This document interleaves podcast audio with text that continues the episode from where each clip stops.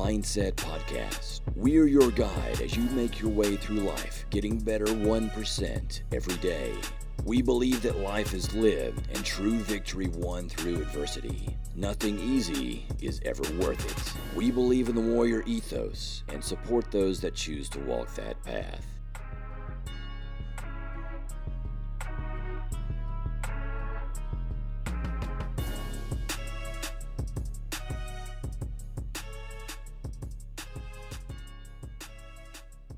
There you go. So Rick and Morty, yeah, the new the new one came out. Um, the the time the time uh, the the focus on time and how time is affected differently for different people enough. Uh, I mean, alone was was cool just about that episode. Um, Yeah. but uh, yeah, and then uh, Nimbus was his Nimbus. Yeah, Nimbus. Yeah. that was that was fantastic. The, the, premise behind the arch nemesis of Nimbus, like Mhm. it felt like it was a that that was multi-layered because it It was, like it was poking fun at the arch nemesis like Mhm. arcs that are in shows and whatnot, but also yeah, like wait a minute, why have we heard about this guy? It's like don't Yeah. worry about it. He's my nim- arch nemesis. yeah, it it's so ridiculous. But it, it, there are a lot of things like when the oh, what were they doing when when he was oh when he kept going to get the wine in the time portal and, and all That that, was- stuff was taking place. That was absurd. Uh, but it, it, it's I I was very intoxicated when I was watching it, but uh, it stuck out to me that they're their arch nemesis, and Rick's trying to like keep this dude calm for some reason, and it it, it well the this is so far out in left field, but what resonated with me is like their arch their arch enemies, or he's arch nemesis. We don't know who he is, but you they haven't inter- they hadn't interacted for really for a long Yeah, long time, right? Clearly years. So time changes people. Time, since time is an artificial construct we created, there's a potential for people to just not follow a specific type of timeline. In, Right. In a sense, like even develop. now, this is gonna sound weird, Gene. So bear with me. uh, you can develop different a brand new mindset and it's going to alter a quote unquote timeline to where over time it heals all wounds hmm in, in, in a fashion. So, you know, the whole, the, the old, it made me think about the old saying of, you know, we'll look back on this and laugh about it. It's like, that is actually a deeper sentence than we really give it credit for. Yep. Time heals all wounds. so yeah. yeah. And What was fascinating about that episode, though, is that day before, I was literally having a conversation with a with a friend of mine about how time uh, in business is different for everybody. Mhm. Like the fact that you, you might send a proposal or an email out, and then they may take four or five days to respond to you, and you think you've been fired yeah. because they haven't responded responded the next day. But for you, the time is different because you need it. But for them, the time is different because they're like not really in a big hurry. Yeah. Or, or Right, they but- super busy. Yeah, either either way, and it's like just how it's interpreted. And I love watching the um the the little subplot of the the Narnia world or wherever they were. Yeah. Yeah. Um, like father, he he's telling the truth. It really exists. that was funny. Yeah, that Yeah. was, that was really funny. I, Meanwhile, Rick's just trying to make the wine taste better. Yeah, dude, that was how how they were able to combine a rapidly moving alternate universe relative to the Earth timeline. The Earth universe It's was so crazy. spectacular, and for Morty to become this like demonic entity that tortured this timeline, uh, almost like a Mothman. Uh, I know. Mothman prophet. Prophet? No, no, no. What, what's that? It's called the Moth. The Mothman, right? Yeah, the Mothman. Yep. Yeah. So like be something like that, or i- that was this is a genius. I think there's a reason why uh, Marvel's hiring away all of the Rick and Morty writers Wow. to write for the new whatever the Phase Five or Four, whatever they're in. I don't know if you read that. I didn't know. Yeah, I, I just read that uh, yesterday. Actually, they, it's like three of them they've hired away to write like Ant Man and some of this other like because it's all time based, like the Loki stuff. One of the guys works on Loki, and it's interesting. Really? So Mhm. But Rick and Morty's been playing with the time time subplot and storyline for what Oh, since they started. 10 years yeah Yeah, you, you didn't know which Rick you were following until you still don't yeah Well, not really. That's true. yeah But they, they didn't get. They weren't identified till what season two mm-hmm was it? No. What was the first episode of the the Citadel of Ricks? Was that in the second season? i think it was second season yeah Wow, mm-hmm that's that's ingenious. yeah you don't even know like what reality we're in That's fucking phenomenal. yeah and then they have the the dream reality too with the scary terry stuff and like there's a whole other sub thing Uh, it's crazy oh, dude.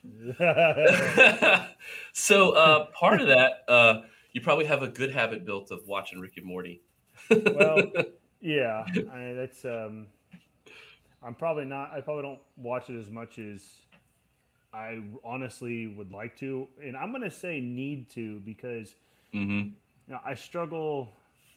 I've been on a not a struggle bus, but I've I've I've, I've been on a, a, journey of trying to keep in mind. I don't know what people are going through day to day. mm-hmm I don't know what their life involves. I don't know what it entails. I don't know if they if their grandpa just died or their mom just died or they won a million dollars.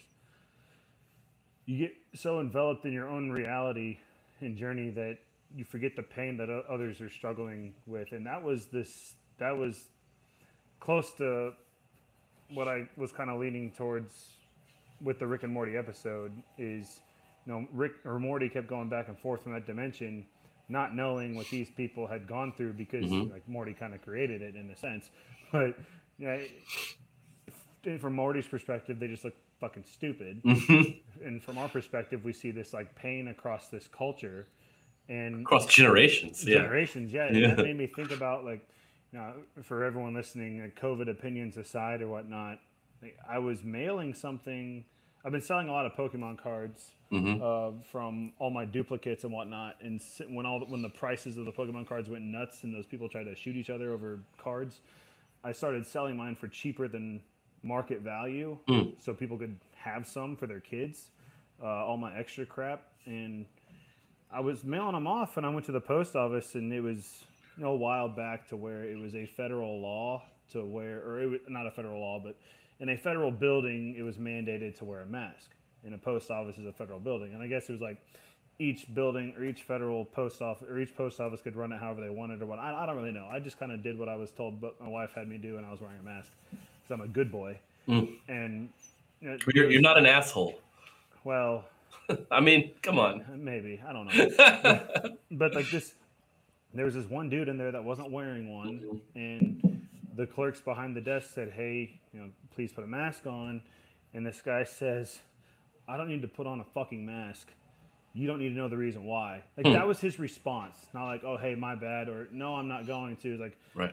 well it's kind of like you know no shirt no shoes no service type of deal back then Mhm. They say, okay well if you're not going to wear a mask like, you have to leave like we're going to serve you or whatnot and this guy just got up in this clerk's face and i'm going to give you a reference point this guy who was getting upset was a like a five foot six five foot seven portly white dude who had a toupee that wasn't fooling anybody and the clerk that he was yelling at was a six foot three probably 280 pound black dude Wow. and, and not like That guy's a- brave. not a chubby 280 pounds dude. This dude was massive. Huh. Like a guy I wouldn't want to fight, mostly because I don't know how to fight. But the clerk got super pissed where he came around the counter and got, well, I guess chin to forehead with this little white dude. And the white dude's like, "This isn't worth. This isn't worth your life being ended and whatnot." And Mm. me and another guy had to like physically separate the two of them. And like, what are you doing? Like, this is stupid Right. turns out that the clerks were so adamant about them wearing it because they had a coworker die like two days before of COVID, or I don't know if however you believe of COVID or actually of COVID, it, it doesn't matter to me. It's the fact that somebody died and it was labeled with COVID, Right. and this dude is berating them, and one of their best friends just died. hmm Like that's that's terrible. That's bad human being. It's Yes. being a bad human being, and it, it's resonated with me so much. And Hmm. that episode, the Rick and Morty episode, reminded me even more of it. Like I got really pissed at the Summers the other day, and like I have to keep in mind like no no person has lived through a pandemic while in school.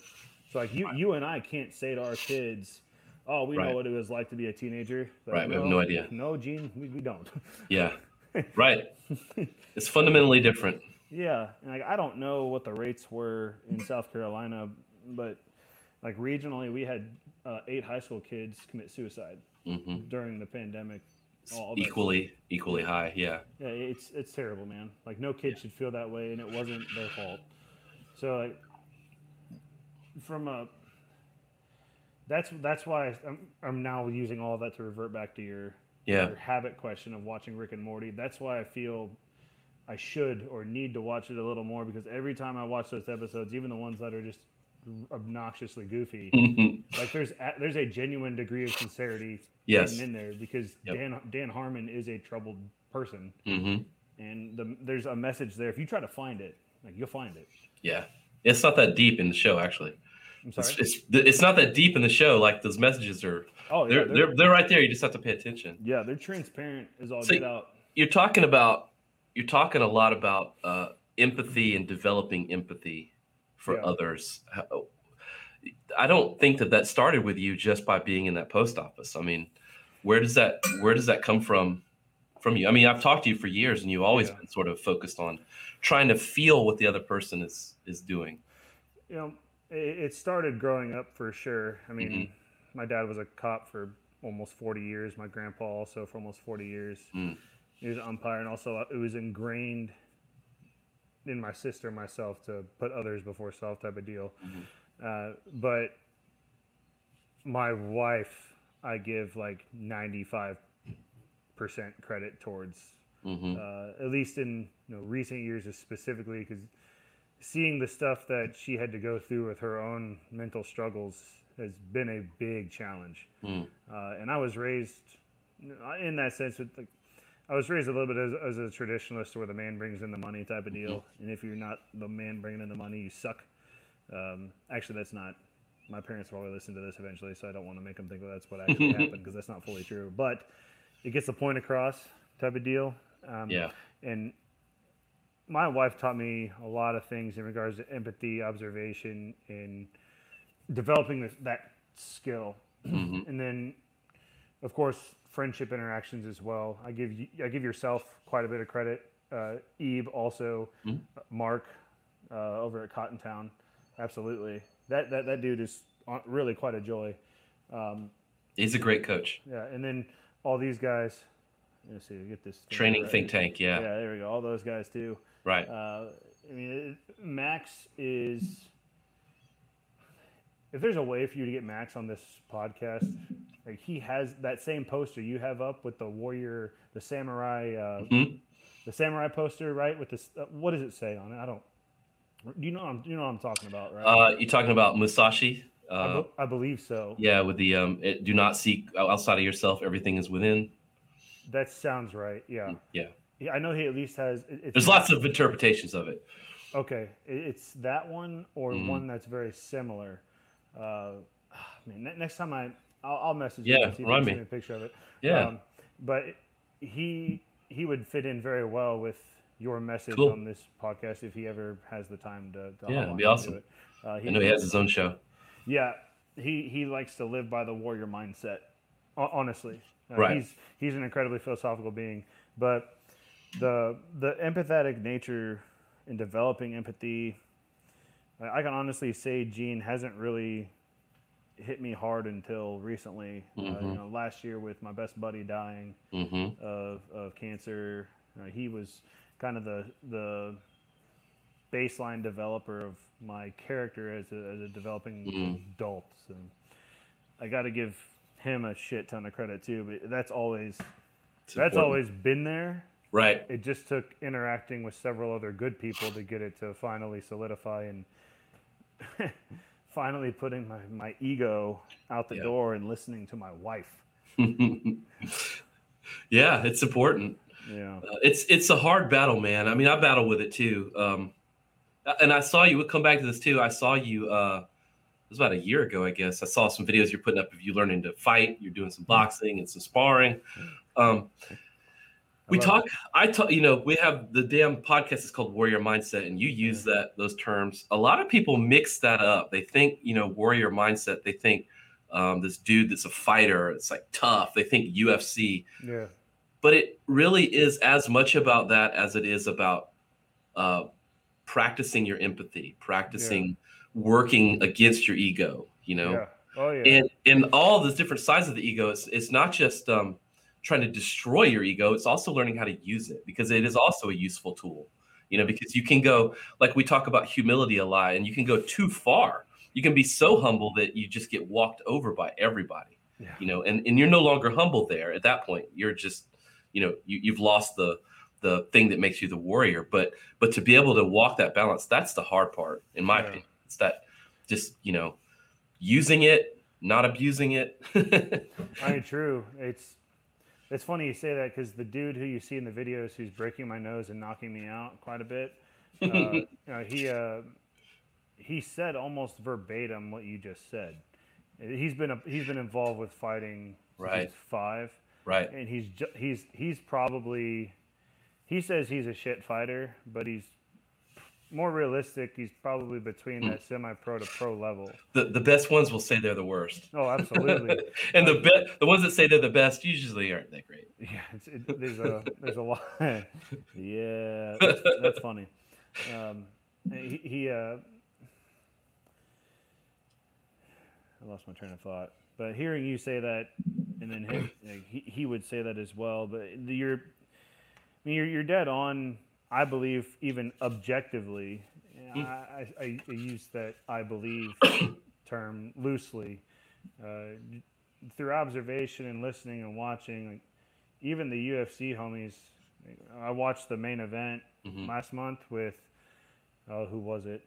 Uh, who was the Italian guy in the Onda Adesanya? Yeah believe? honestly yeah and uh, the Italian guy. I can't remember, but the Italian guy. He's the one who lived in the delusional world that he actually beat on the on, on yes he did not win yeah no, and it was like what was the what was the decision like thirty to twenty five Yeah. or thirty two to Yeah. twenty five or something like that. clear he- loss Yeah, he was so wrapped up in I'm better than you. I'm rage fueled and, and Mhm. this and that, like whether he's on a substance or not. I mean, it, it doesn't really matter. Uh, and maybe he was, but you know, who isn't? Uh, Yeah. it- it's being able to find that balance, Gene, is is remarkable, and I feel like that fight alone showcased it. The balance of humility and skill. Mm-hmm. Because like Adesanya poked him in the eye and kicked him in the nuts on accident. It was like, hey, bro, like my bad. I'm really sorry. And then the Italian guy was like, fuck you. And he's like, okay. yeah, yeah, yeah. You know the difference. you can tell the difference if it was on purpose or not. Yeah. You just can't, It- even at that level. it's kind of funny to watch. So- Yeah. But it's a, it's an interesting thing, man. I mean, so what what do you? I mean, what are some of the things you do to try to, I guess, remain grounded? I mean, you you know, you you you telling a story about something you witnessed in the Hmm. the post office. I mean, do you look at it as like you should just be life's observer, or do you actively try to work on on some things? the past year during COVID, it was it was an active pursuit. hmm um, Gene, there were a lot of things about me that I, I guess I subconsciously kept hidden from even yourself and Ebe and everyone at, and, and everyone that I would first met at the gym, because like there were things that my that my wife was pointing out, and that even some of my better friends are pointing out of, of my mentality, my mental state that just were not ideal for being a good human being. And, of, and at the time, I was Mm. like, okay, fuck you guys. And this past Right. this past year was like, oh, they were right.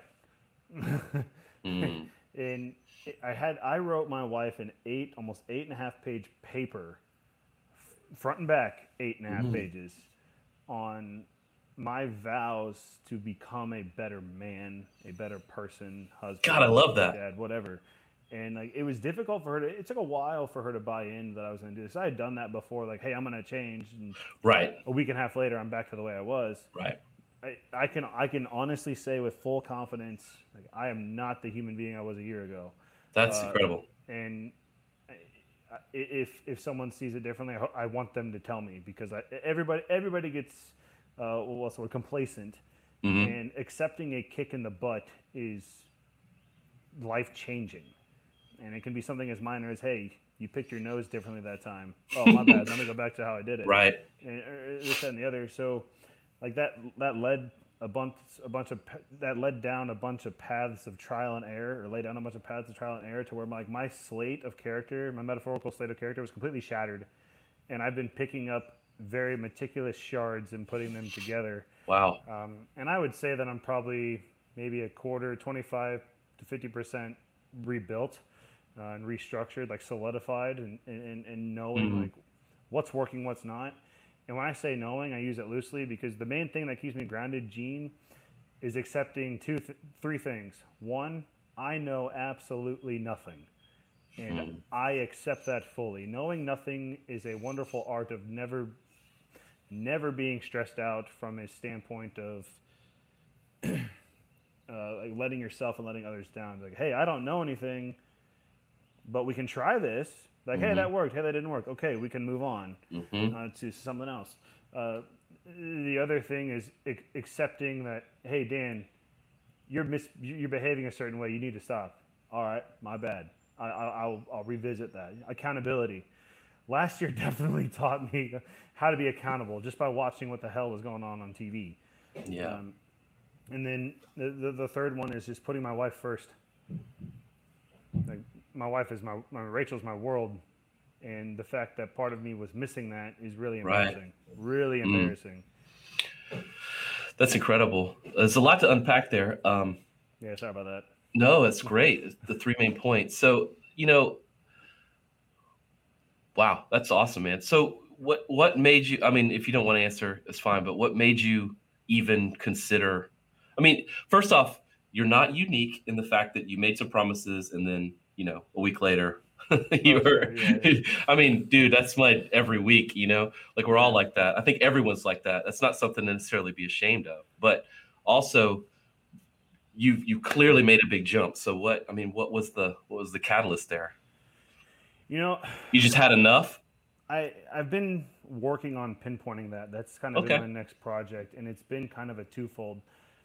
The main one has been listening to the things my wife has been telling me about the person that I've been and how I would handle. I mean, Rachel suffers, as you well know, greatly from depression, and anxiety from her past, and I never handled that well at Mm. all. Like instead of trying to figure out how to help her, I would just get frustrated and angry and yell Right, at her because right. Well, I don't, I don't understand why you can't do this, that, and the other. That sentence, I don't understand you know, X, Y, and Z, just because it's something different from you, view- from your viewpoint, it makes me angry now. Yeah, yeah, Like, you don't have to fucking understand. Try to help the person. It's okay. yeah, Uh, Yeah. So uh, that that that was probably, I'd say that's uh, uh, accounts for more than fifty percent of it. Is just listening to my wife's words. You That's know, if if I'm gonna say something and I'm gonna ridicule her at any point, and I feel I have a reason to say that, well, she has a reason to say that I'm being a piece of shit. Mm. It's like, oh, huh, how about that? yeah, uh, and with that, that, that has honestly turned. You know how uh, people in, in relationships, married people, even just dating people, like they'll kind of throw their spouse or their significant under other under the bus. Like, oh, I showed up late because you know my wife was powdering her nose. yep. I hear people do it all the time. It pisses Yeah. me off. Yeah, why? Like, why does Yeah. that happen? Why Yeah. do you talk? You married this. Per- this person married down to you. Yeah, exactly. Why are you throwing your significant other under the bus? I don't understand it. not cool. Like Yeah. now that's something we can accept. I don't understand. We don't have to understand that shit. I'm never going to. Right. I, I don't want to understand it because I'm just gonna get raged. Like you you think it's okay to shit talk your wife Mm-hmm. or your husband. Mm-hmm. Fuck you, man. Uh, I love it. I love that. the the other thing that's kind of I guess is a threefold, and they're both shorter. I've been having a, hi- one of the high school kids come to the garage every single day, and he's been. I mean, we didn't start lifting, lifting, but he's Yeah. understanding movements and moving Yeah. weights a little bit and this and because he wants to swim in college and he's really good. Um, getting a high school kid's perspective on life with adults Mm. is remarkably educational. Uh, I mean, because high school kids, when they're not your own kids, there's so much we can learn from them. Yeah, I agree. we as adults we put up our defenses uh, uh, with high school kids and teenagers because when they make fun of us they're mostly right Yeah. and we don't like that but hearing them say that and accept like hey like you yelled at me for no reason like the fuck's wrong with you coach dan i'm like you know mm-hmm. what You're I- right. i did yell at you for no reason and i'm sorry because there Yeah, are I- days I get I get tired of people putting down millennials. Like Aw, yeah like it's just like like come on. Like he, they're they're not you. You know, Yeah, I'm I'm that's Gen. X. There's like two other degrees of like ennials or whatever between me and those people. And and let's not forget that they're not kids anymore. Millennials are like they're in their 30s. yeah i'm a millennial Yeah, I mean, like, 39. I just get I just get tired of it because it's like they're just different. They're not doing it the same way. They're not making they're not fucking shit up the same way you fucked it up. that's right that's right Let them That's fuck it up in their own way, yeah and then they'll fix it in their own way, just like you did. yeah let us hit rock bottom like you I did mean- and then we'll move on because That's how you learn. And honestly, Gene, I think part of it's starting to show already because my generation, the millennial generation, like the creation of social media hmm has been a big problem.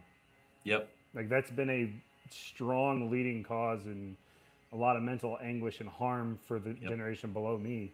Yep. So I, I hope, I think we're learning from that in a sense, but I also don't know um, because same kid that comes over, he put something on social media that was kind of stupid and it Mhm. went viral. And now it is, Oh, it has almost completely ruined his chances of swimming in college because of one mistake. And it wasn't even a huge deal. shit. He didn't drop the N bomb. He wasn't racist. He didn't say, you know, fuck humanity. Right, I'm going right. to drain their souls. It was, it was a dumb thing that he said about some of the people that was recruiting him for swimming. And Mhm. now there's only three schools that are even still talking to him. Damn. And that's, it's a real bummer because he deserves a chance. He's a 16, 17 year old kid. Yeah. He's going to make a mistake. Don't turn your back Yeah, on him. Help him. Yeah. He's not an adult yet. No, Come on, man. no.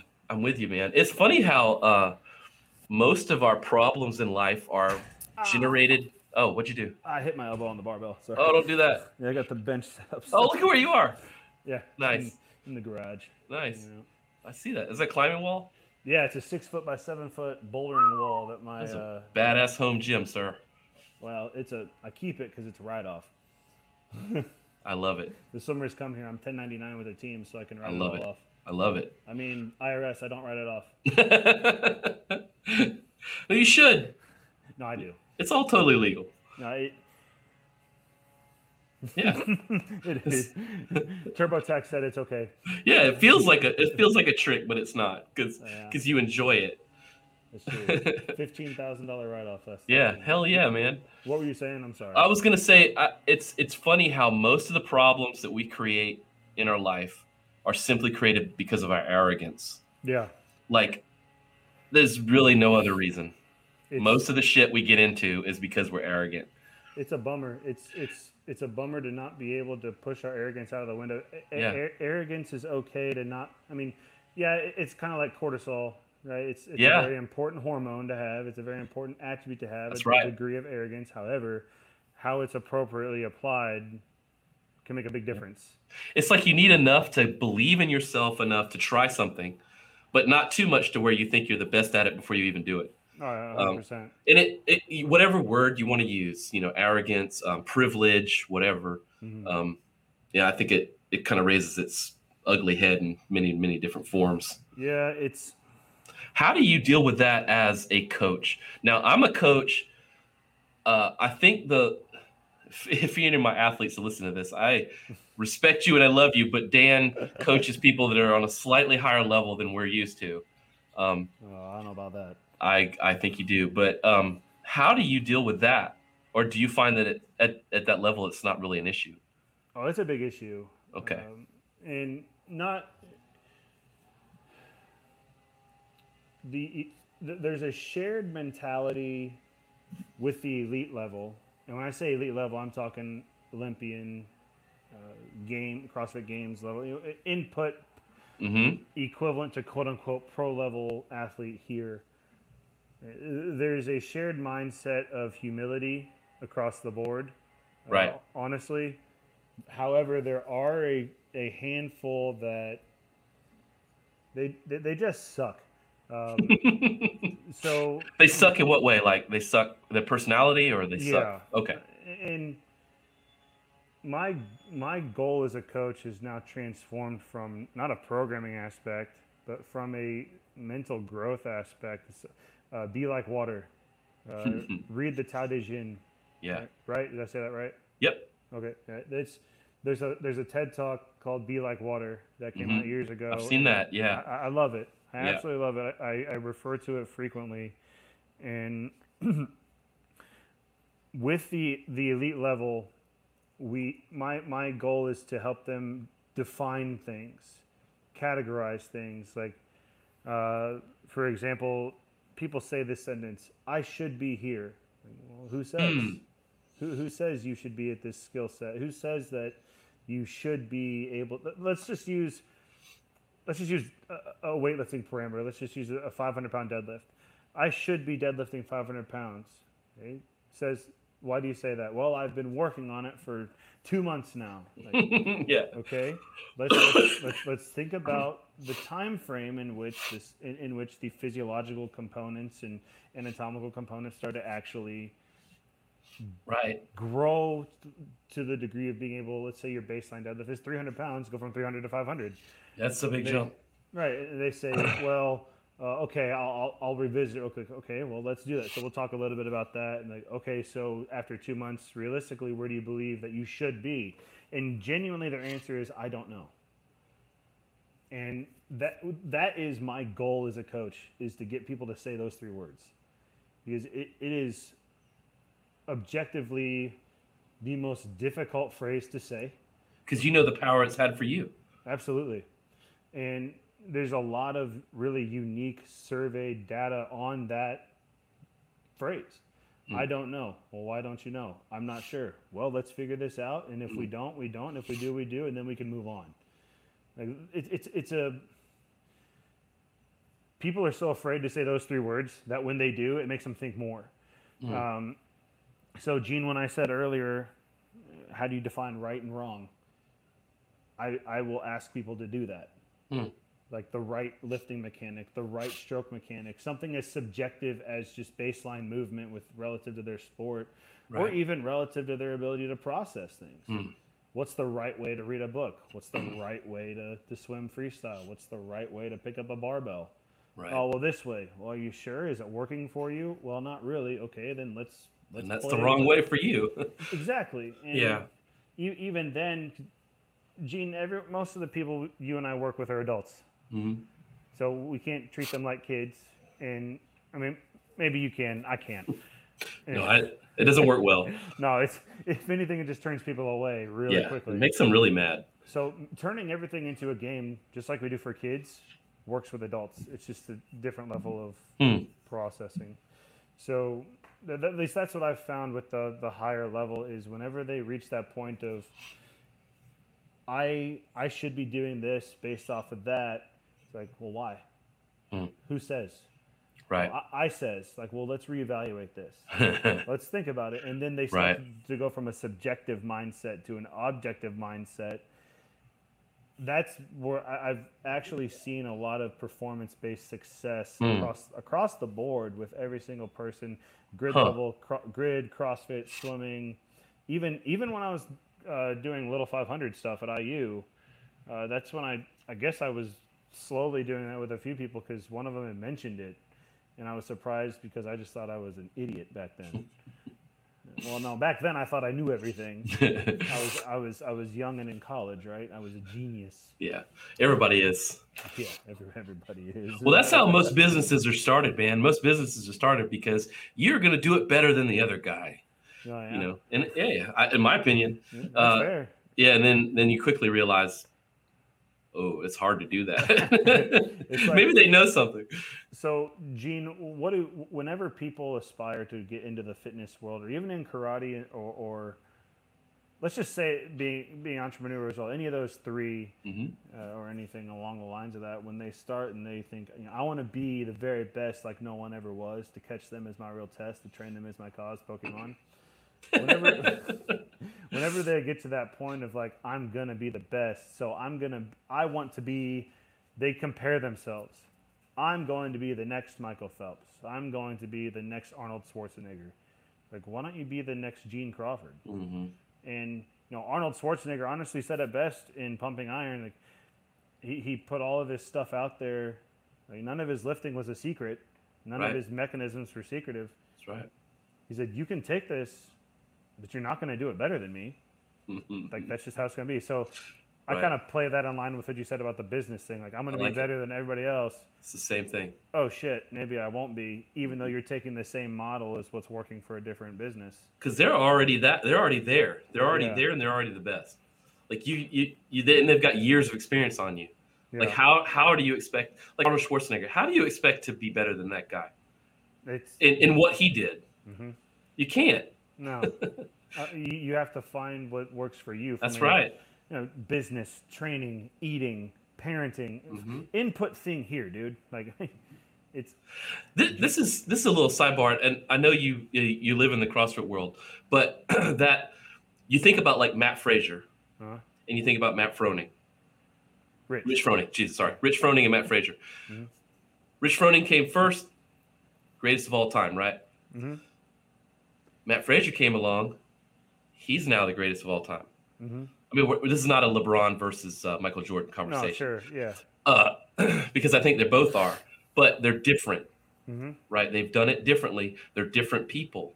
They they he did not do it the same way Rich did, No, not at all. right? Yeah. Right. So if he just basically tried to be Rich, there's already a Rich. What he did is he came out and he was Matt Frazier. Yeah, and he says that in one of the documentaries.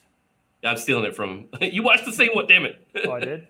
no, I was kidding. Well, probably. Uh, but yeah, I heard it on the same. It was uh, Well, was it a Buttery Bros one or was it one of the earlier ones? I think it was Buttery Brothers. Was yeah, it? that's exactly what he said. Um, I just find it interesting because most of us get caught up in that. Oh yeah, absolutely. I mean, I, I had a so we have a kid on our swim team. He's Russian. That this kid's been through hell. He was in the Russian orphanage and was a part of Russian foster care. Wow. Has cerebral palsy.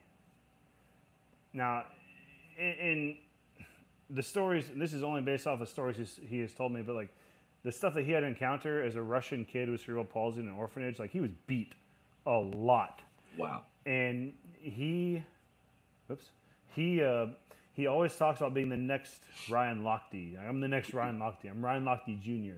Like, why don't you be the next Jan Baba Babayuski? Like, you can't you you, you are setting your sights Yeah. too too low, and he because of all the hell he's been through. He is the single most positive and uplifting person you'll ever meet in your life and like he he had to have a surgery so he could actually walk with only a cane. And Wow. He barely he barely uses the cane, and this is a true story. Our pool gets too cold sometimes for him, and it's like he's. If you were to look at him from the waist up, he's a Russian bodybuilder. He is hmm. massive. Wow. The dude can do 40 pull-ups unbroken. Straight. Wow. Yeah, he's huge, and his hands are like the size of my leg. He's a massive kid. He's only 17 years old. He's 18 years old. Wow. But the pool was too cold. He grabbed a pair of 10 pound plates and did bicep curls nonstop for an hour and a half by choice. I mean, it's not going to really benefit him in the water, but this is the mere fact that he sat his ass on the bench, picked up two, two 10 pound plates, and did alternating curls, bicep curls for an hour and a half. Hour and a half, Gene. That's a long time. Exactly. Now that is being the next Jan Babayuski, Yes. not the next Ryan Lochte. Yes. So now, and once he started getting out of that mindset of I'm the next Ryan Lochte, he's actually only like a second or two off of making the Paralympics Wow. when he was almost a minute off of several events. That's inc- that's incredible. yeah, like he's he's a baller. Make me sad if you ever said I want to be the next Dan Jackson. Gene, it, I would. I wouldn't win. But I, would do want to be the next Dan Jackson. Uh, I'm gonna come over and beat you up. now, obviously, we know that wouldn't happen because you'd probably like sweep kick me, and then Oh, my you're- spine would explode. no, you're too nice of a guy. You would just make me feel bad. You wouldn't beat me up. Well, we know I wouldn't beat you up. Period. Even if I actually, you'd do some like Mortal Kombat fatality type thing. oh my goodness. uh, now it's it, it, it's a bummer when people say that. Yeah. And it's it's nice to hear whenever the kids get out of that mindset. The kid that's been coming to the garage that since July, like he's done a lot of soul searching and you know when you're done recording, I'll kind of share with you Yeah. some of the conversations I've been having, having with him because they're It's not cool.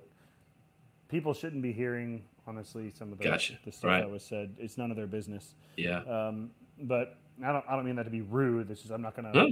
share things about a Yep. 17 year old kid. Yep. You're a coach, man. That's how it goes. um, but it, it's a it's a tough game to help other people win as an adult, a kid, Yeah. you know, whatever, to accept them for. I'm gonna be the next Gene Crawford. I'm gonna be the next Becky or hmm uh, Heather or Eve or Dave or input name here, right? Right. Uh, what, what kind of stuff do you do to help people get through that? Uh, you, you mean their arrogance? Well, their Or the- or or like, we'll, we'll do the we'll do both then, like the arrogance side of things as well as the I want to be the next uh, Royce Gracie. Uh, Well, you know. yeah. Oh, good. Nice uh, jujitsu reference there. Um, well, you know, the the first part, um, I struggle with that as a coach. I do. Um, I I find that the martial arts, though, the teaching, um, I approach martial arts more from a teaching standpoint than a coaching standpoint. And I know that's not necessarily a big difference. And you're probably like, "There's no difference, bro." But um, oh, I have no idea. I think martial arts, I don't care if it's karate, taekwondo, jujitsu, muay thai, whatever, wrestling, boxing, it isn't it is purpose built to destroy your ego. Really? I think it is because um, fighting is at the core, right? And you now you do have people that will inherently just have talent; they'll be good at it, and their arrogance level will go up. You, I mean, we were talking about that before the show. We see that in UFC. Yeah. Um, you see it in anything. But from a you know normal human being standpoint, I think it's purpose built in there because uh, in any good any good martial art instructor, any good school, you're gonna have your ass handed to you on a regular basis. Yeah. Yeah. You learn that firsthand. I watched some of your videos and I'm listening to you talk. There's nothing more humbling than thinking you finally have some shit figured out, and then a person that weighs half as you just comes in and annihilates you, Oh, breaks your nose, knocks you out. and you're just like, "What?" Yeah. Oh, yeah. It's And it- it's so remarkably Mhm. appreciated, dude. I love getting my ass handed It to me is. every day. and and the thing the thing for me that martial arts has taught me um, early on in my in my my journey studying and practicing i thought i was billy badass right i would Mm. i would judge people i'd be like i could take that guy i could take that guy like if something happened i'd be okay but as you progress and you you get humbled enough you you, you learn to don't not take anyone for granted like Oh, yeah. anybody any Oh, yeah. anybody's granddad or grandma could wind up Oh, be able to just tie you into knots and destroy you. And you have to respect everyone um, from that level. And I, I think that's one of the things that that's why I love martial arts so much. Now, you know, uh, CrossFit and competing, um, you can have the same thing. I mean, there's a there's a very valid parallel there.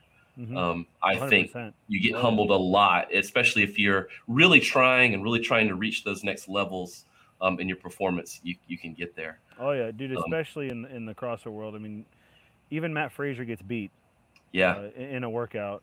Uh, Yep. he, he the reason why that dude won by 200 plus points for the past I think three years was because he knows that people will beat him hmm and he accepts that, but he still tries to work on. I mean, he still wants to win. Yep. And you know that that's that's a little less rare. Uh, excuse me. It's a little more rare to see that degree of humility in like time-based sports. You know, i.e., swimming. Right. If you're the best in the world in swimming, you know no one can touch you. It's really, really difficult to develop that humility. But the Mm. ones who have the humility and the ones who want others to be successful are the ones who continue to be the fastest, minus a few, right. but that's based off of. Um, I'm not going to name drop, but based off of personal encounters with certain individuals on the U.S. on the U.S. Olympic team, hmm I could do without them. I love it. Uh, yeah, and, and like like like I said, man, you know, in martial arts, you're going to have it too. You know, you're going to have the best, and they're going to run their mouth, and they're you know, you get it in fighting as well. I, I imagine the Olympics is a pretty good parallel. Which, like, take UFC for example. Um, you know, Conor McGregor's not just going to fight anybody off the street because No. they think they think they need to prove that they're, you know, as good or whatever. You have Yeah. to earn you have to earn the right to get in the ring with those guys. Oh yeah. Right. Like it's like the Olympics. You have to earn the right to be able to race that guy Yeah. you know, or gal, whatever.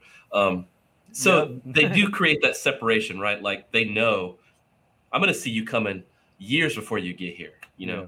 if they're Yeah, paying yeah. attention. But but we're talking like you know, everyday people, martial arts. It's humbling because that fact that that Oh, yeah. you know any, anybody can be dangerous. Oh, dude, Um, you're not wrong at all.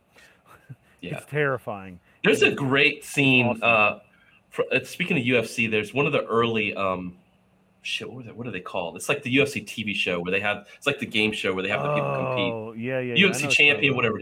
There's Yeah. there's one where George St. Pierre was a coach, and he brought his uh, Muay, Thai instructor in, and it's this guy from like he lives in Thailand. He's like this little little Irish dude, Nice. um, and all these like love super ego fighters are in the ring. They're like, yeah, J- GSP is going to bring in this guy or whatever. This guy is half the size. He's got a little pot belly, you know, covered in tattoos. He he literally showed up drunk. He had like the, his drink from wherever he was drinking before.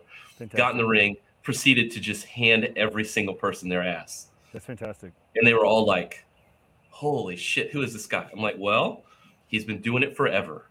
You know, and you underestimated that shit. That's baller. It's That- a great that- scene. That's really. I, I- I'll have to to Google that. It's a good it. one. That's one that it, that reminds me a lot of. Um, just kind of correct me if I'm wrong because obviously I'm not a seasoned uh, person in, involved with any type of fighting or, or, or discipline in that in that realm. Uh, can you hear me? Okay, the wind's picking up. Oh, you're good. Okay. The um, don't mess with the sensei type of deal. Uh, because there's you know, obviously I I, I Yeah. enjoy the old the old anime shows yeah. and and some of and all all of them have a type of fighting in them and every time the sensei starts to gets challenged like he just whoops on them and then it's not smart. I see it in a in real world videos too like there was Oh a- yeah.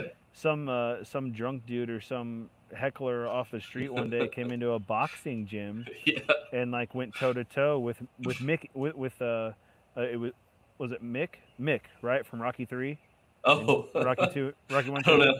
was it Mick or Mickey who was I, I don't. Uh, Mickey was in Rocky. okay so Mickey yeah the old man I think it was Mickey. Yeah. Yeah. so like this this is an old dude who kind of looked like Mickey just whooping his ass just whooping this dude's ass off the street like Yeah. he's like you don't come in here and you challenge the No. owner the sensei You don't. You don't the challenge the fighter. coach. No, you don't Yeah. do that. Like if you're gonna do that, you stick to your guns.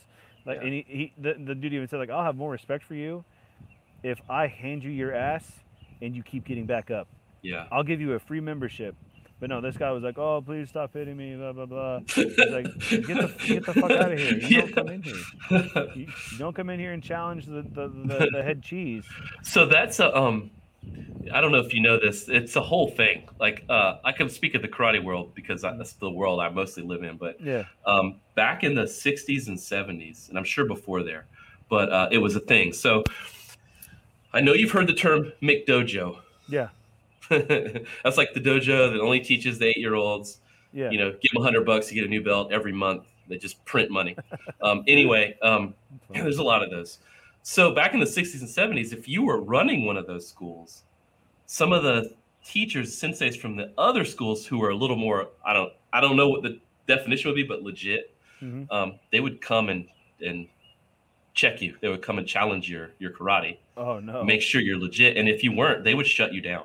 Really? Yeah, because there's it's like anything. I mean, CrossFit to a certain degree has it, but even they don't. There's no governing body that says what the curriculum is and what Yeah. what is good and what isn't good. Right? The- uh, CrossFit doesn't tell you that you're a good coach or not. You just pay the fee and you coach. Yeah, the population weeds you out though.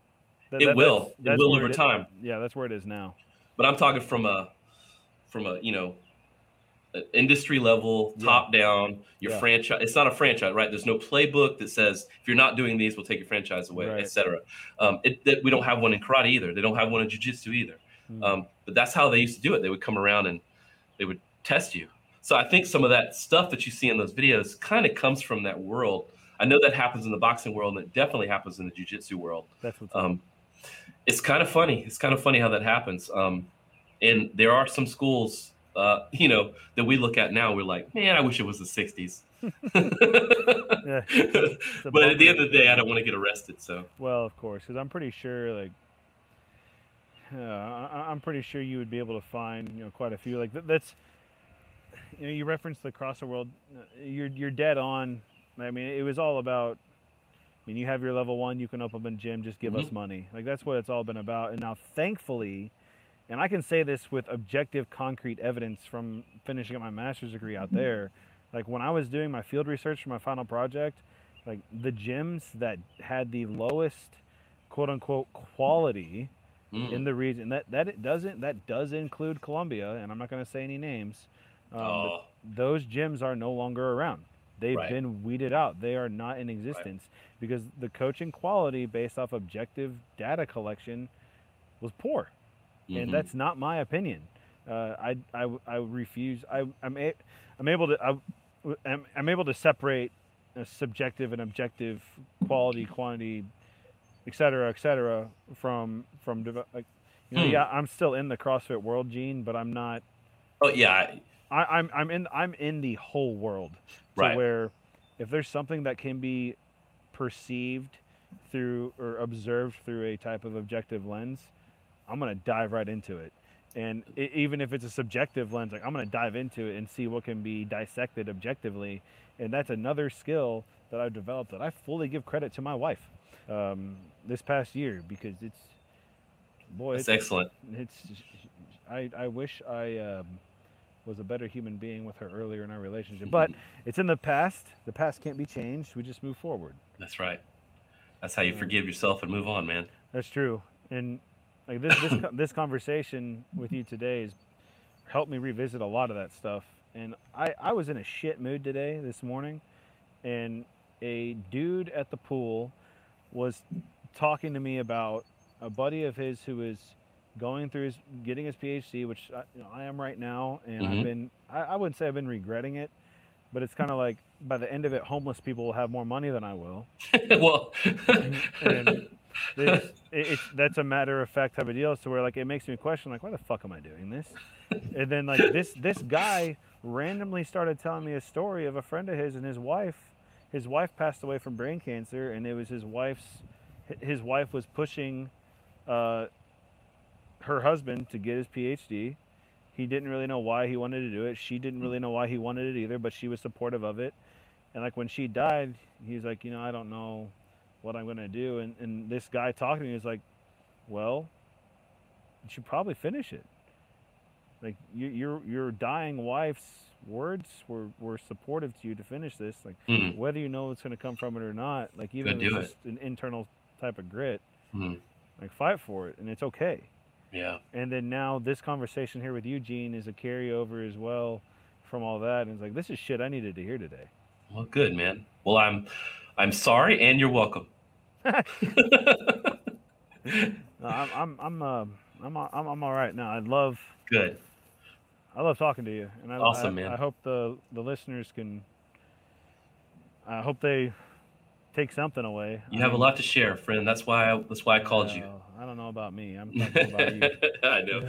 Well, well, well, brother, we're at an hour. It's usually where we cut it off. Okay. Um, Part I. I, I accept your proposal to do several more of these. So Okay. everybody, uh, we'll have Dan back sooner than later, and uh, we'll get some more great insight from a great coach. Thank you, man. I, I learned from those who I've coached with in the past, and that, that definitely includes yourself. I appreciate it. We need to share some of those stories of Oh, some of the some of the people and, and instances and things we we did. That'd be great All right, man. for part two.